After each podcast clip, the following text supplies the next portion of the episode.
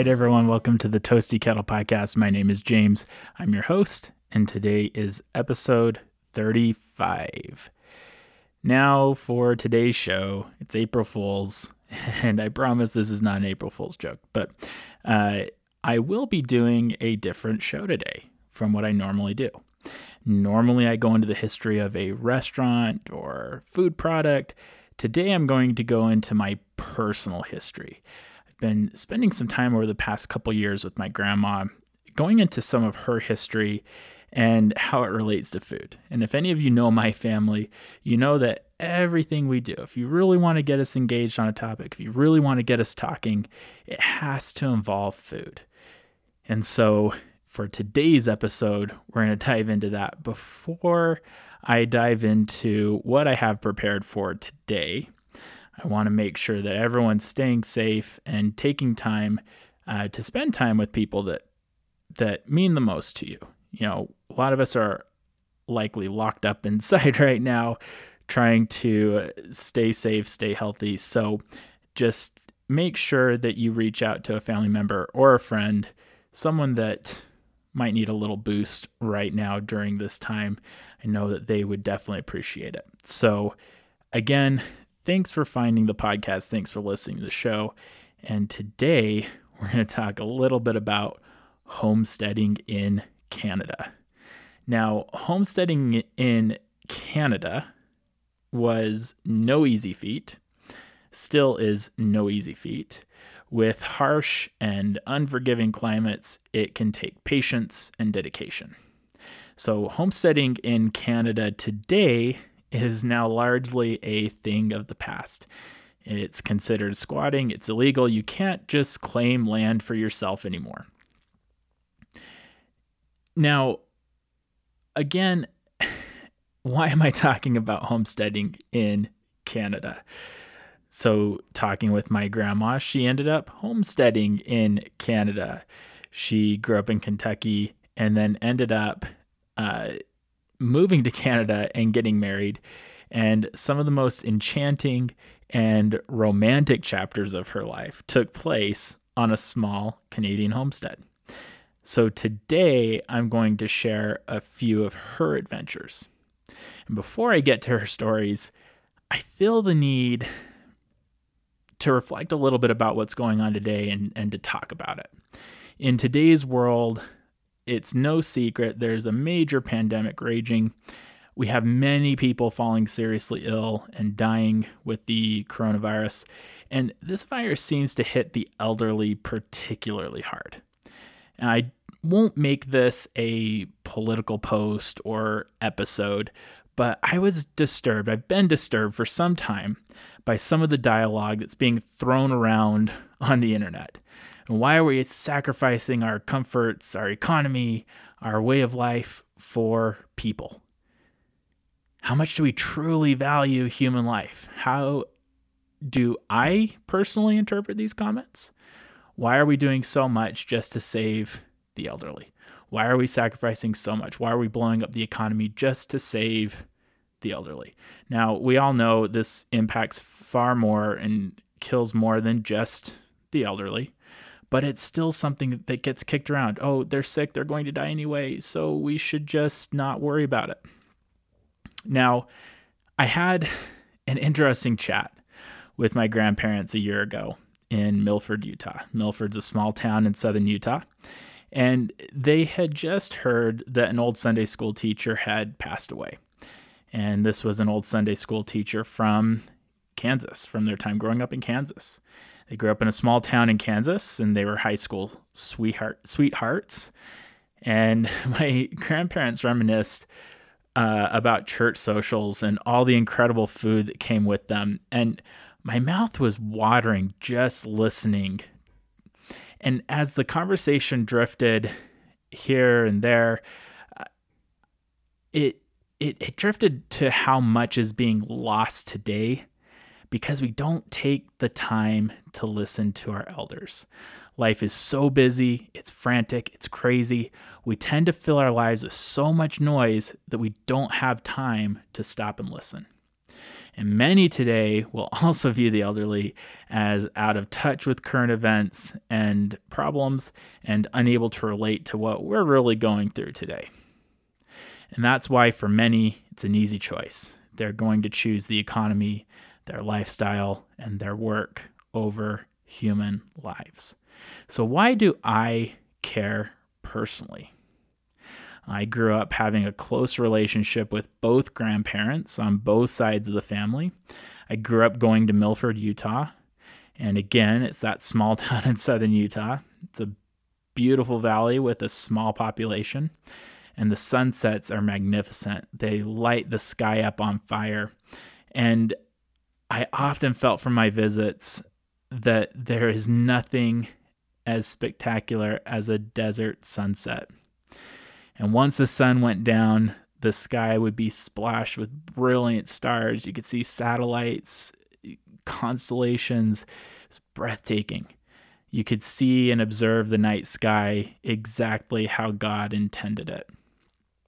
During the days, I'd spend my time fishing with Grandpa and listening to his stories and discovering new wisdom for life. And of course, we always started those fishing trips with his famous pancake breakfast, where you load up on the carbs and eggs and bacon and then head out the door for a day of fishing with some cold uh, cheese and ham sandwiches and chips that Grandma had packed. And, you know, I I've grown a lot as an individual in my adult years from applying some of those conversations that I had with Grandpa out fishing. He always talked about life, he talked about work and savings and retirement and family and the things that really matter in life. And my grandparents are passionate about family history. They rarely let an opportunity slide for sharing stories about the family. Historically, our elders were the record keepers. In many civilizations throughout time, Native Americans, uh, ancient Aztecs, Mayans, Romans, Europeans, I mean, you go to all these different cultures and you're going to find that the elders were respected and they handed down wisdom and stories through the generations. And much of that is lost today. We're content to put our elders in assisted living and get back to our busy lives. I worked directly with the elderly for six years, and I've seen that story play out again and again and again, where kids and grandkids call the shots on what's best for them, not what's best for their elders.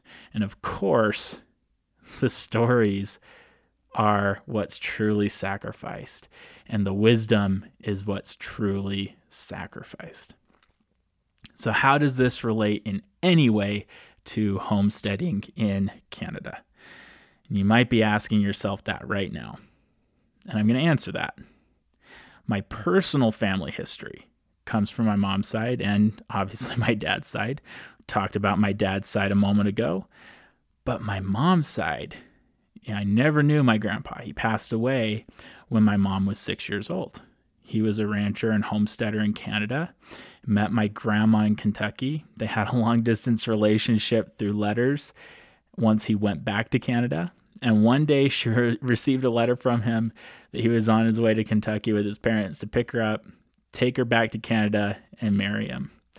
And my grandma, more so her parents, were a little spooked by this and told her, no matter how expensive it was, to call him, tell him not to come. Uh, however, by the time she got through, he had already left and was already on his way. She took the leap of faith and went with him when he arrived.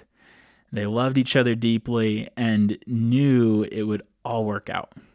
She went from being a country girl in the sticks of Kentucky to a homesteading rancher in Alberta, Canada. What a dramatic change in lifestyle and in scenery.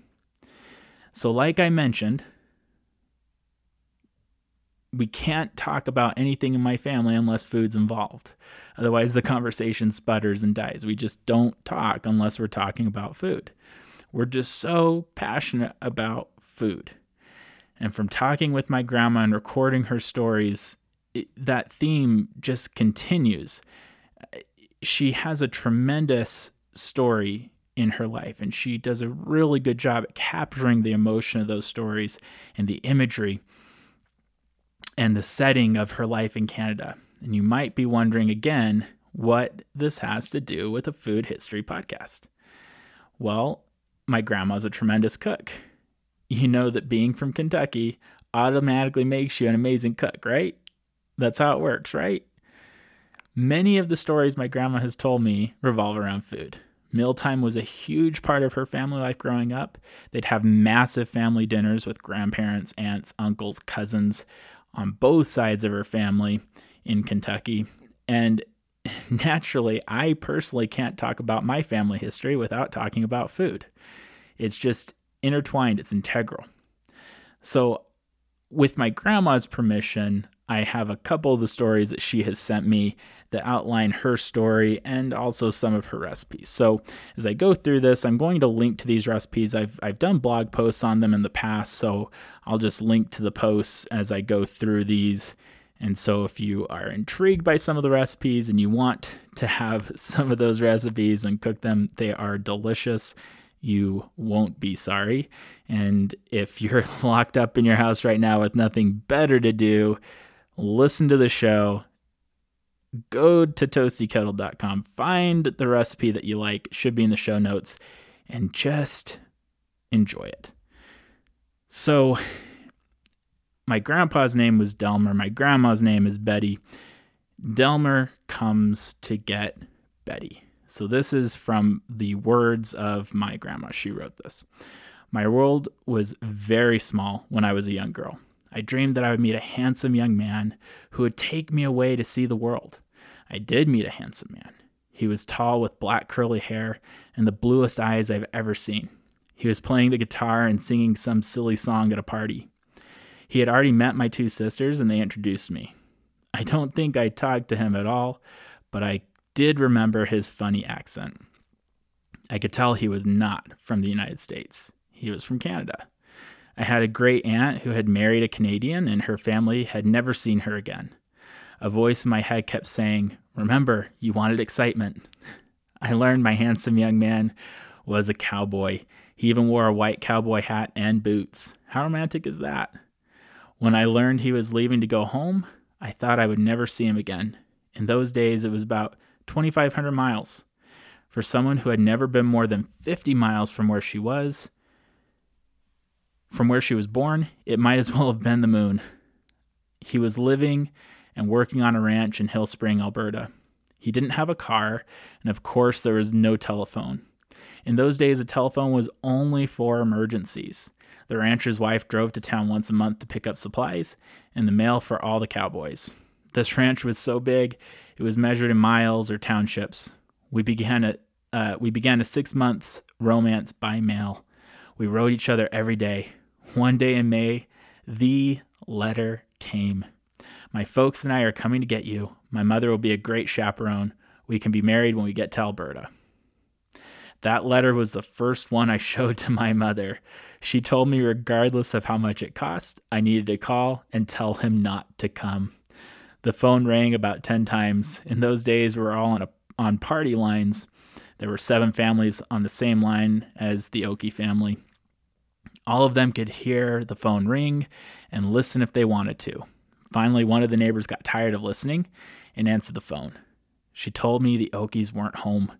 Only the boy was there and he was probably out milking the cows. She said they'd gone to Kentucky to get their son's fiance. When I told my parents, they asked me what I planned to do. I told them I was going home with them. My dad took me to the nearest town 14 miles away and bought my wedding dress. My friends planned a bridal shower. They arrived in time for the shower. It took us five days to get to Alberta. I loved the trip. When we crossed the border in Montana at Sweetgrass, it felt like we left everything I'd ever known. All the roads were dirt. The only paved road I saw was the number one highway across Alberta, and that was not the one we needed. When we came to the Oldman River, there was no bridge. We crossed on a ferry, which was just a raft on cables, which only held one car at a time. Of course, there were no other cars in any direction. The old man running the ferry offered to take us for free if we had any good Yankee tobacco or whiskey. Needless to say, we had to pay full price. My first impression of Alberta was its vastness and dryness. I had just left Kentucky with its verdant hills and hollows. How could I breathe when it was so dry? I decided I would just have to live inside. When we went through the border customs, I was interviewed by one of the officers. He took me into his office and asked lots of questions. He asked me what I would do if this young man changed his mind about marrying me, and I was so far from home. Such a thought had never entered my mind. I flippantly answered in my deep southern accent that I would call my daddy and he would send me money or come get me. He just grinned and said, I'm sure he would, and I would too if I were him. He then assured me that he had interviewed my young man and didn't think I had anything to worry about. The farm work had been greatly neglected while they came to get me. Consequently, our wedding had to be postponed for a few weeks while they irrigated the crops. I spent a lot of time alone during the next few weeks. We were married June 8th, 1957. We moved into a big old farmhouse. It was light and airy. However, there was no electricity and no indoor plumbing. The kitchen had cupboards along one wall. There was something called a dry sink by the door that held a water bucket and a pan for washing your hands. On the other side was a big old cook stove that burned wood or coal. In the next couple of years, I developed an intimate relationship with that stove. I learned how to stick my hand in the oven to see if it was hot enough to bake a cake or bread. I learned to hang a blanket in a room screen behind the rocking chair close to the stove when it was 50 below zero so I could rock my baby. I knew if I wanted hot water, I had to keep the reservoir and tea kettles full. There was no place to buy bread. Well, 20 miles away. Everyone made their own. I'd always considered myself a fast learner, and if my mother in law could do it, so could I. My mother never made yeast breads, and my mother in law had an electric stove. I watched her carefully during the few weeks before the wedding. She never seemed to use the same amount of ingredients. I asked her about that. She said she used what she had. I came to the conclusion it was all about the mixing, the temperature, and the kneading. The first bread I made in my new home was so bad, I took it out in my yard and buried it. I didn't want my new husband to see what a mess I had made of it. On Sundays after church, we took turns having extended family for dinner. He probably doesn't remember, but my husband's younger brother commented that it would be nice to afford bakery rolls. My husband was very proud, but he was proud of everything I did. Everyone wanted the recipe. Both our families call them Aunt Betty's rolls. When I got married, my mother in law gave me a few recipes she thought my husband liked. And she's talking in that about her recipe for quick rolls that she had, how they were so good that people thought they were store bought and were jealous that they could do store bought rolls. So the next story she had was about a cream separator. And the, the thing I love about her stories is this is a world that is so foreign from the one that she came from. Uh, again, she came from the rolling hills in Kentucky to the dry, arid climate of Alberta. And she's trying to learn all these new ways of handling, you know, uh, a wood stove and uh, trying to cook on all that equipment. So here's what she has to say about a cream separator. The first thing I had to deal with in my n- new life was not the stove, but the refrigeration. In our backyard, we had what was called a flowing well. The water was about 40 degrees. It bubbled up out of the ground and flowed across the lawn, through the fence, and down through the pasture. There, it furnished drinking water for the cows.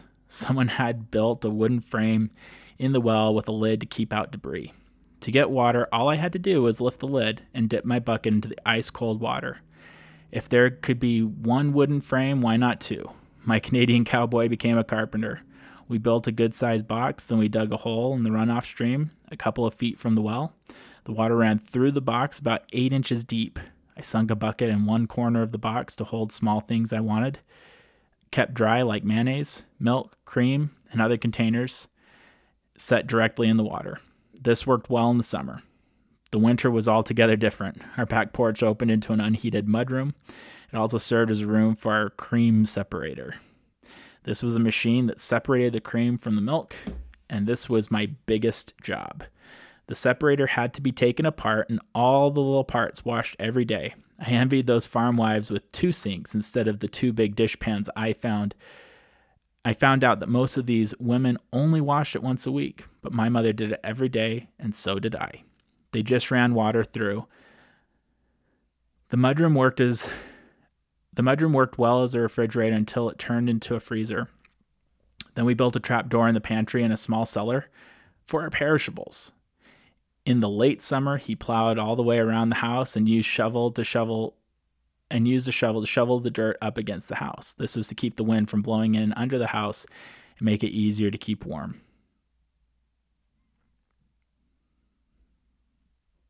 So again, that's just a, a taste of what life was like in on a, a homestead in Canada and the dramatic difference in life that she had from being around all of her friends and family and everything that was familiar in Kentucky to where she was at in Canada. Now, the one thing that I always loved about my grandma was her pies. I love her pies. They are so good. And anytime she would come for Thanksgiving, uh, she always brought a pecan pie. And in my opinion, it was the best pecan pie I've ever had still to this day. I think that. And the recipe that she had was really good. So here's a story she had from Canada about Thanksgiving. And then she's going to tell her story about how she got the pie recipe. The holidays came early in Canada. Thanksgiving is in October instead of November. It was much like Thanksgiving in the United States. We had the traditional Thanksgiving dinner. One difference was we had to kill and dress our own Thanksgiving turkey, so Old Tom's head went to the chopping block. I think we were all most thankful to be rid of Old Tom. He thought he was king of the barnyard, and I guess he was, since all the other barnyard animals and all the humans were afraid of him. He chased anyone that came into his domain. The thing was, he weighed about 40 pounds and wouldn't fit into Grandma Oki's oven. Grandpa cut him in half and froze half for later. I made my Kentucky pecan pie. I got the recipe at the hotel in Louisville, Kentucky, when I was a teenager. I suppose I should tell you about my trip to Louisville. In high school, I was president of the speech club. My friend Bradley and I had won all the competitions in our area, and we were chosen to go to state. Our speech teacher was a lady in her 60s. She and her sister had never married. They were very wealthy and respected in our town. They decided to, take us to Louisville to the state competition. The trouble was the Derby was in town, but the Miss Bertrams managed to book us into one of the most prestigious hotels in town. I remember being nervous about my talk, which included talking on the radio. My dad told me the old farm horse out in the pasture was never nervous, but when those thoroughbreds were lined up at the starting gate, they were so nervous they couldn't stand still. He told me I was a Kentucky thoroughbred, and when I gave my speech, I would be nervous, but I would be a winner. When we got to the hotel, I checked in. I didn't know what to expect. We had three rooms. Miss Bertram told me to lock my door and put a chair under the lock. No TV, no books. I guess they expected me to study my speech. Bradley soon knocked on my door, and we went off to explore the hotel. We were in school clothes. I'm sure I had a skirt with lots of petticoats and saddle shoes with anklets. This was a very fancy hotel. The men had on suits and derby hats, the ladies beautiful dresses. They were having a dance in the ballroom. We walked in like we owned the place. No one asked us to leave. Bradley got me a dance card with a little pencil attached, and it was still in my cedar box when I moved from Pocatello. On that trip, I somehow got the recipe for Kentucky pecan pie, which I shared with all my family. And that recipe is also on toastykettle.com and I'm going to link to that one as well. It's just so good. Love her recipe for pecan pie. And what a great story. I just imagine the magic of going to one of these fancy hotels as a kid, leaving the small town in the country and going to the big city and finding a way to, to have fun and explore, even though the teacher said, stay in your room, lock the door, don't answer it. You know, like teachers normally do. And of course, the kids aren't going to pay attention, they're going to go out and explore. And because of that, we have this great recipe for pecan pie. I love that story. And the last story I want to share is just, again, going back to the homestead in Canada and just to show a little bit of the relationship that my grandparents had. One hot summer day, I went out to the well to get a bucket of water. I saw my husband coming home hot and sweaty from cutting hay. He stopped by the well to get a nice cold drink of water. I picked up the bucket and poured the water over his head. Needless to say, this ended with both of us soaked. It was a fun ending to a hard day's work.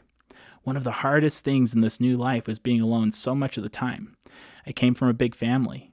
I missed my mother and my sisters. One day at primary, they announced that the experimental station at Brooks was giving away tomatoes to anyone who would come and pick them. Since I didn't have a car, I was riding with Grandma, and Grandma Pearl and I headed to Brooks. We had not been able to grow tomatoes in our home gardens because of the short growing season. Everyone was excited. When we didn't come home, Grandpa was worried, but Delmer was inconsolable. They had no other car, and we had no phone. He started walking to town to find us. We met him on the way. He had walked about five miles. Now that it was harvest time, the men worked later and later, often getting home well after dark. Most of the wives would have had the milking done, but I had never learned to milk at home, and my husband didn't want me to learn. He said I had enough to do. That meant he would have seven cows to milk when he got home from work. I did get on my horse before it got dark and bring the cows from the pasture. I could put the cows in the barn and give them their feed. I tied my horse to the railing on my back porch. I usually rode bareback since the saddle was heavy and hard to put on. One night he was late. I put his dinner in the warming oven. The wind was blowing slightly, and a loose shingle made a moaning sound. The house seemed to have a personality of its own. I almost felt like it retained something of all the people that had ever lived there. That night I was especially spooked. The old wood stove seemed to speak its own language. As the wood popped and crackled, as the wind blew, the lamps fluttered. To get on my horse without a saddle, I would take her to a stump in the backyard. When I couldn't stand it any longer, I got on my horse. To this day, I don't know how I did it. It was a beautiful moonlit night. I met Delmer a couple of miles down the road, and we galloped back together in the moonlight. I still remember every word he said. He told me he was the luckiest man alive, and I had no idea how beautiful I was with my hair streaming back behind me. The truth was, I didn't know where to get it cut, and no money either. It was down to my waist. As soon as dinner and chores were over, he would play the guitar and sing to me. He always substituted my name for the girl in all the love songs. To this day, when I hear these songs, I think they should have my name in them. So I love I love that story. It just again calls back to a, a simpler time when things were just a little bit slower, when your only worry was to milk the cows and and take care of the crops and, and the homestead and much different from the frantic pace today with the never ending news cycle and the stresses and the worries and the drama that's always in the news. And I, I love hearing those stories because again it does it does help me when things get crazy. It, it helps me to think back on those simpler times and to kind of get lost in that story for a minute. I mentioned that delmer had passed away when my mom was six years old and my grandma eventually remarried to a great man james tippett now today would have been his 100th birthday and i don't think i could do an episode on my family food history without giving a shout out to this great man. He's the one I called Grandpa growing up. He meant so much to me. And I have many dear and precious memories with him. He was kind and he was gentle, and he always got through the hard times by counting his blessings. Perhaps that's why I'm feeling a little nostalgic today and thinking about my family history today. You know, growing up, I remember the fresh produce that he and my grandma would grow in their garden. I remember the joy of tasting a fresh raspberry right off the vine. To this day, raspberries make me think of my grandma and grandpa Tippetts. I remember the pure delight of fresh vine ripe tomatoes sliced right before dinner. I also remember watching my grandpa sprinkle sugar on them, even though they were already super sweet. I remember buying an old snowblower at a secondhand store uh, that didn't run and how he patiently spent time with me to help me get it running. And I never used the snowblower, but I keep those memories and I treasure them. of course, I remember his quiet sense of humor and his quick smile. He loved his kids and he loved his grandkids, and it showed. And he loved that his birthday was April Fool's Day. and uh, with my son, he's been walking around without his front teeth. And it made me think of uh, memory that I had with my grandpa. I was at his house in Pocatello, Idaho, and I had just lost a tooth. And I was walking around his house showing everyone that I'd lost the tooth. And he came up behind me and he stuffed $2 down my shirt. and then I wanted to lose more teeth and I tried to get more out while I was there It became a much better money making operation than leaving them under my pillow at home. You know, in today's world, none of us know how long we're going to be here. When we're faced with this crazy pandemic, it causes us to take stock of where we're at and what's most important. For me, that's family. While most of us are shut inside, again, I'm going to challenge you, like I did at the beginning of the episode, to reach out. Reach out to a friend, reach out to a parent, reach out to a grandparent. My work experience with the elderly has shown me that they're full of tremendous stories, insights, and wisdom, and they're more than willing to share. All they need is a slight push and a listening ear. I think most of us will be surprised at the new stories we can gather just by taking time to listen you know, these stories that I shared today, they're precious stories. I love them. It, it gave me insight into my grandma's relationship and, and how her mind works. And, and that's just a few of them. She shared tons of stories with me, and I've recorded them. And I would have never had those stories if I didn't take the time to call her, if I didn't take the time to initiate that contact. And so make sure you don't let these stories die. Make sure you take time to talk with those people in your family and get those stories. Everyone has a story. Make sure you find out those stories. Ask them about it. They'll listen, they'll tell you, and you're going to learn some great things and have a great time and a great experience doing it. Can't think of anything better to do while you're shut inside and can't go anywhere. So, again, thank you for listening to the show today. Thanks for letting me get personal for a moment and sharing some stories that are near and dear to our family and talking a little bit about my personal food history. If you like what you heard, please leave a five star review wherever you get your podcasts. It's really going to help people find the show and make sure you tell something about it too. You know, we're all likely bored out of our minds right now trying to find something to do, trying to find some distraction from that crazy news cycle. Introduce someone to the podcast. It's really going to help grow the show. Thanks again for listening. Until next week.